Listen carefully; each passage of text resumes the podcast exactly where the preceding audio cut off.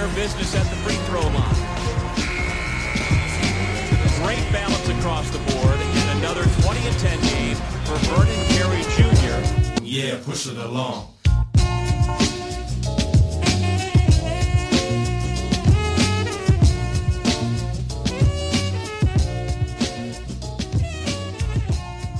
Welcome to the Syracuse Basketball Podcast.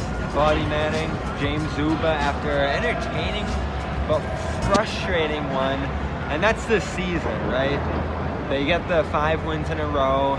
They lose one at the end to Clemson to cap this last week off, and now on the biggest stage that they played on all year against Duke, they have the lead from 1930 in the first half and completely squander it in that final minute, minute and a half stretch where they missed four shots and Duke's able to convert on four straight possessions, take a four point lead to half, and they had the lead for the rest of the game. Yeah, pretty incredible. Uh, Syracuse played a great first half, came out really strong. Uh, Elijah, you know, getting getting started in the scoring column, the fadeaway jumper.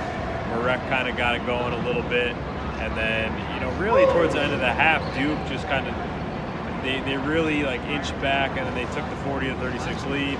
Syracuse had a chance. Buddy Boeheim on the inbounds play, he had a chance at a three. I think that really could have shifted momentum going into the half. He misses, Duke comes out, and they continue their run. Uh, I think Duke went on a 9-3 run at the first four minutes out of the break. And really, Syracuse never got back in it. Uh, Sidibe had a tip in late they cut it to five, but that was as close as Syracuse got. They never got it to within one possession. Had a good stretch there. He, he got deflection on Carey on the back end. He had that tip in. He had a feed from Boeheim that was during that run as well.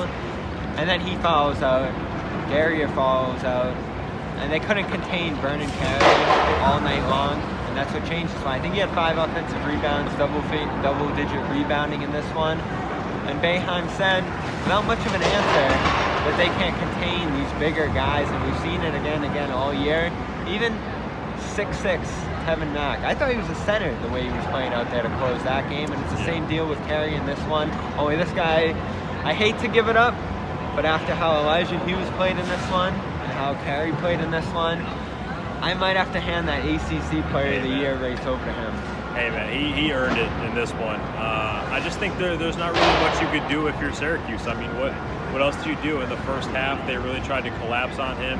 Uh, as soon as he got a post touch on Bourama, you saw the help defense come down. They're really tried to double him. Some of these moves, he's just turning, he's going over his shoulder, he's finishing over the top, and there's really not much more you could ask on Syracuse to do. Uh, in certain situations, you know, definitely on the fast break, he's getting a couple lobs, finishing at the rim. Uh, you definitely want to prevent as many of those opportunities as you can if you're Syracuse. Uh, but you know, certainly he, he was a beast down there, uh, really hard to contain. And as you mentioned, probably uh, the front runner right now for ACC Player of the Year. Um, you know, certainly there's a couple other guys in that that class right now, but um, I'd have to say it probably got to be Vernon Carey at this point. Yeah, and he's been in that position all year, really. I mean, he's had a few letdowns here or there. They've had some bad games against Clemson, against Stephen F. Austin that they've collapsed and had some bad losses here and there, but they've been brutally consistent. Even this one, they were in trouble for a lot of that first half. Syracuse was chasing them around defensively, over the turnovers, all that. And it looked like Syracuse was going to at least be in good position at halftime. So that's why that stretch going into that killed me because they were going to be in a position the rest of the way where they were chasing Duke. And even though they had a great offensive half in that second half, they started 5 of 11. They worked through huge struggles. They worked through the overall struggles from three. Yep. Every single time they mounted a run, as you said, they got within five late. About a minute later, they're down 10 again because Cassius Stanley's running in transition with the three-point play. Trey Jones had some free throws. They were great at the free throw line in this one. So they were run stoppers. And that's, I always think about that with Duke. Like, you get the crowd going crazy, everyone's going nuts, the yeah. comeback looks like it's on, and they score a ginormous bucket inside to just shut everybody up. It, it just seemed like every time Syracuse made a push, every time that they made a run, Duke had an answer. And, you know, Syracuse was able to, you know, chip away at it slowly. Um, you saw, you know, Buddy, when he midway through the second half, he made a couple threes, but Hurt came down and he answered. And, you know, Syracuse Hughes, Girard, they hit a late late threes, and you got Cassius Stanley coming coming down the floor. He had a pair of three point plays down, just getting out on the break. So they, they really had an answer every time, and that was Syracuse was never able to get back in. They're never never able to get over that hump. Uh, but Duke, yeah, certainly run stoppers. I, I think you know Syracuse they, they made a great effort. Um, as, as Jim said, you got to make shots. They didn't make enough shots. It's cliche. It's you know it's coach speak, but they, they didn't make enough threes in this game to really win. You know Elijah one for nine last tonight. It was a He's rough game shoot better. him. And they just didn't get enough plays down the stretch, uh, and that's that's the ball game. That's it. And Duke's, Duke's just a better team. Yeah, and Hughes has been on a weaker stretch lately. He's banged up a little bit. I feel like he's had that wrist tape on his hand for most of the season, and physically, Duke was giving them a beating in this one. Before Quincy went off on that seven-point run in the first half, he had two putback opportunities down low where he just got completely pushed off his spot. Definitely fouls, but not called. And those are the kind of things that Syracuse had to deal with throughout this one. Both teams were getting a lot of free throws. Syracuse was fouling a lot in their own right defensively, but it almost looked to me like Duke was just willing to give up fouls. Did you, you see that? They, they just called another foul. Another. The ref just whistled another foul. I'm pretty sure because there are 55 fouls called in this game. 54. Oh, 54, Yeah. but 55 with the technical. Yes. So 55 in total. Uh, that's absurd. I, I think Syracuse fans will remember the game against Ohio State in the 2012 Elite Eight. I don't. I don't think that game had that many fouls, and that And that it worked felt- against Q's. They shoot doubt. 38% in this one. Duke was fine at 57%. They hit the free throws that they were given. They got a lot of points at the line. They score 88 in this one. I'm sure if we asked Coach K, I wasn't at the presser, but if I asked him about that, I don't think they were planning to come out here and foul as much as they did. No, but it was weird that they continued to do it. Play after play, into a timeout, out of a timeout, they'd foul. And they really didn't lose anybody except Wendell Moore with about three minutes to play, even though seven guys got three fouls. Yeah, D- DeLaurier fouled out as well, and it, it's funny you mentioned that. But you know, I think Syracuse they did, especially early in the second half, they, they did get the benefit of the whistle in a few scenarios. Uh, I know Syracuse fans were, were upset, um, you know, on numerous calls throughout the night. That Guerrier stretch is the bad one. But, But- besides that, But when you're the, the losing team, though, it's it's hard to build that momentum. When you're constantly calling the, the fouls, it's hard to really get the momentum that you need to make a run to get over that hump. I think down the stretch, Duke made the plays, but certainly uh, the refs blowing the whistle is not conducive to making making a run and trying to build momentum towards a comeback. how much of this team they've improved certainly. This is a game they lose in a blowout early in the season, as we saw with the Penn State game, Oklahoma State game. Every night now they're playing just one or mo- a few possession games within the team that they're playing. They had been on a long stretch of winning or losing games by one possession after that Sure. Clemson game. So they're definitely in a better spot now. But with 10 or so games left, there isn't a lot of room for improvement left. I guess into the ACC tournament, yes, but in the confines of the schedule they have left, two top 10 teams to go against Louisville and Florida State. It's Gonna going to be, they're going to need one of those. But how much of this team's improvement the rest of the way do you think is going to be Quincy Guerrier's improvement? Because we've seen him putting up points, we've seen him getting involved in the rebound game, but Boeheim, pressure after pressure, keeping it hard on him, saying that he's taking advantage of smaller guys, but when he gets into these matchups against the bigger guys, Hey. he's not able to compete. Quincy looks like an All-American against Colgate. That's all I can say. Behind in the presser said against six-three guys, he has success. He's not ready for a game like this to go out and have a big night. Uh, look, Quincy, Quincy's gotten better. Uh, I think he's he's gotten a little bit better defensively. Certainly not to the point where Jim Boeheim would like him to be at this point. Um, I don't think he took a three tonight. That's that's one of the big Yeah, keys that's for him he's he can't shoot. He's got to take it to the rim. I think he got that message. He came in. He had a great first half. Three offensive rebounds, uh, a couple and ones. Joe had him. He found him for a sweet dish, it, got the and one, um, and then he kind of faltered. You know, throughout the second half, he kind of fell off, tapered off a little bit. But he's he's getting better, and I do think that he's he still has the most room to improve on this Syracuse team. I think everybody else is sort of, you know, close to their where they're going to be this season. But Quincy could still make a little bit more of a jump, and I think he can give you a little bit more. Um, he's just got to continue to keep doing what he's doing, keep working hard in practice, and not take any threes. I think that's This recent stretch has seen him scoring on the fast break. He had some good stretches in that aspect of the game. And also these putbacks. On the offensive glass, he's great. Defensive, there's some room for improvement there. What do you think a more finished version of Quincy by the end of the year looks like? Because without the shot, without the face-up game, he really is just pressing himself in the traffic, and that doesn't lead to a lot of consistent offense. There, there's no reason Quincy Guerrier can't go out and get a double-double. Uh, that's not to say he's going to do that every single night, but he can have that kind of impact on the game. Um, I think, you know, obviously, as we said, cut out the threes, continue to attack the glass every play. There's no reason that, that he can't attack that glass.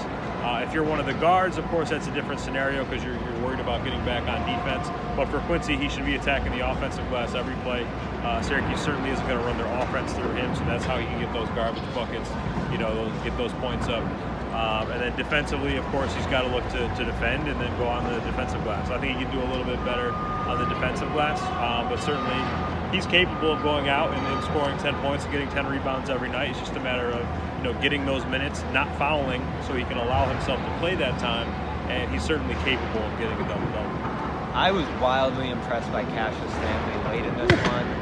He he got hurt bad early in the season and had that great miraculous return after one game. Yeah. And he's been almost a Miles Bridges as player for them. You know, he's got that in-between factor. He can pass.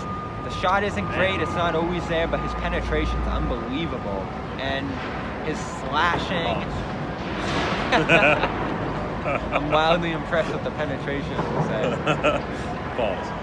Those uh, full court drives that he had through the press, breaking it down himself, and then finishing through Sidibe at the rim was so impressive to me. He only had 15 in this one, but as much as Carey broke this game down, he's that second guy who just breaks your back. They have 90 points in this one. You can get to the 80s with Carey, I feel like, but this guy reaches you to that next level where you can yeah. win this game. We've seen some great players in Duke. We've seen Bagley, we've seen Tatum, we've seen guys like that. This is a one-two punch that's just probably a rung below Zion RJ last year. But the fact that you can even get to that level with them is pretty remarkable, considering what they yeah. lost from last year's team. This one's deeper. They have more balance to them. Yes. They have seven guys that can dish out fouls and play quality minutes. Yeah. And then you still have those two guys at the top who can just outmatch any talent on the opposing side. We talk about Hughes and Boeheim, that one-two punch they weren't even close to matching the production that Carey and Stanley put out there in this one. No, not close.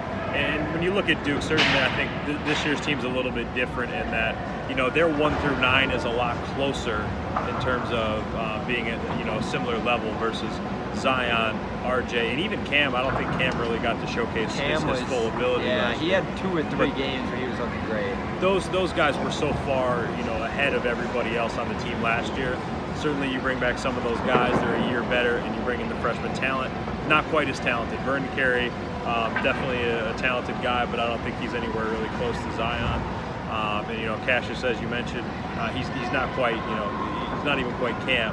Um, that's no that's no disrespect to Cam, uh, but you know, certainly he, he was great tonight. Um, you, you mentioned it, you know, getting out on the break, his ability to penetrate. Some of those finishes were really tough, he finished, you know, with I look at the one fast break he had.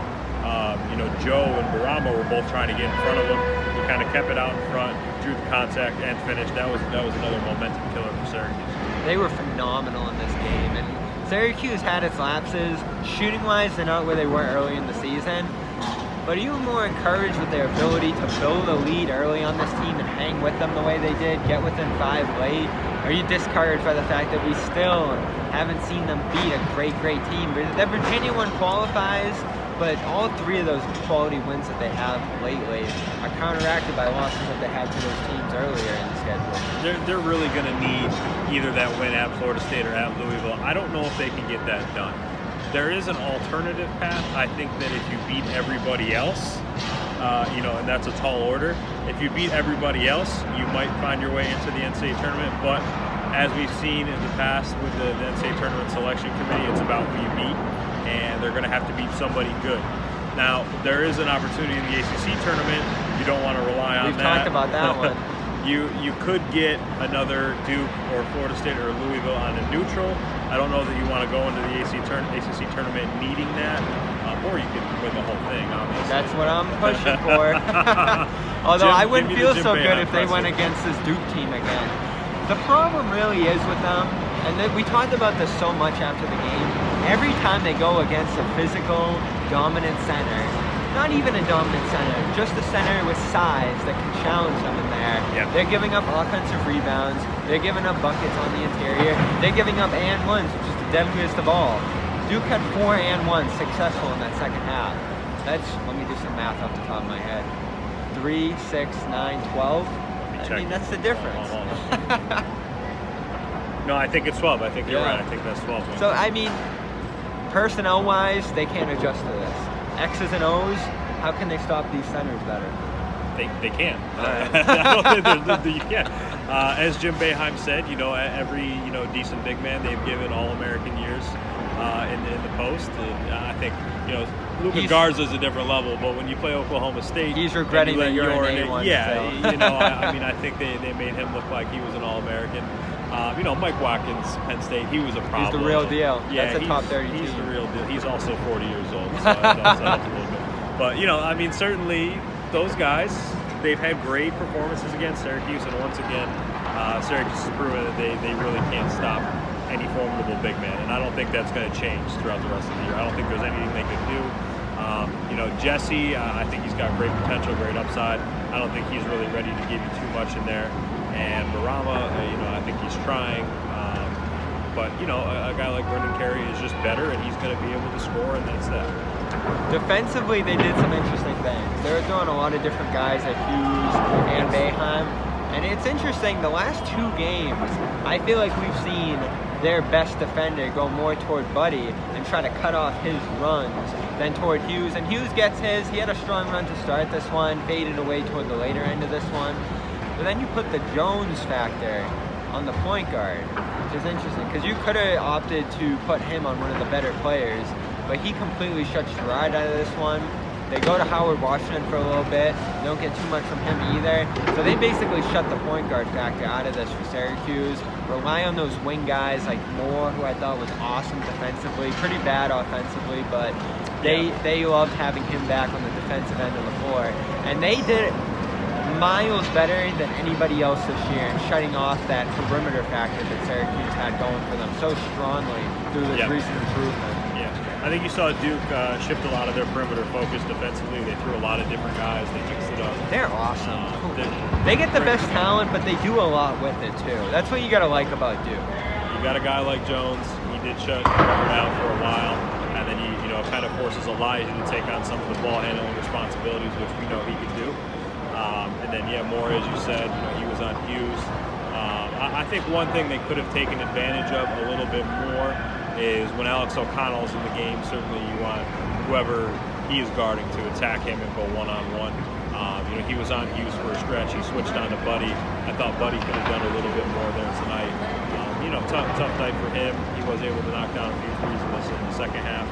But overall, I think that they could have exploited that mismatch a little bit more. Where's the shooting gone? That's a big question for me. You is, know, it, is it the fatigue, the minutes, and the season wearing down on some of these young guys? Because it seems to be a gradual thing that's worn away at them. I think the defensive factor and the extra attention that those shooters are getting, Yes. while the while they can leave Dolezaj, who's been playing great off of that, but not breaking other teams' backs when he gets loose. Sidibe's been able to pick up a few more buckets off that. But I look at the schedule, the amount of games and minutes that are piling up to the guards especially. I think that's a factor too, and it's concerning because they're going to have a heavy rush of games and a lot of pressure to win a lot of games down the stretch of the season. Yeah, I think I think two things. I, I'm not sure if fatigue set in. It's, certainly plausible. It's the second half. It- You're struggling mightily in these second You're, halves. you're, you're right about that. Uh, I think just given the nature of three-point shooting, some some days you just don't have it. Some days it just doesn't come, um, and other other days you can't miss. Uh, that's kind of the nature as it goes as a three-point shooter. You want to eliminate the volatility as much as you can, and obviously work on your shooting. And then two, to your point, I think teams are playing them a little bit closer.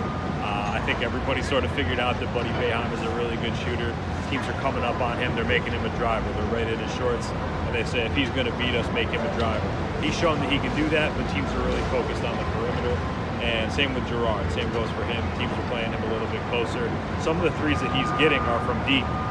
So those are threes that, you know, are the defender's not going to necessarily always be out there, but in other scenarios, they're up on him.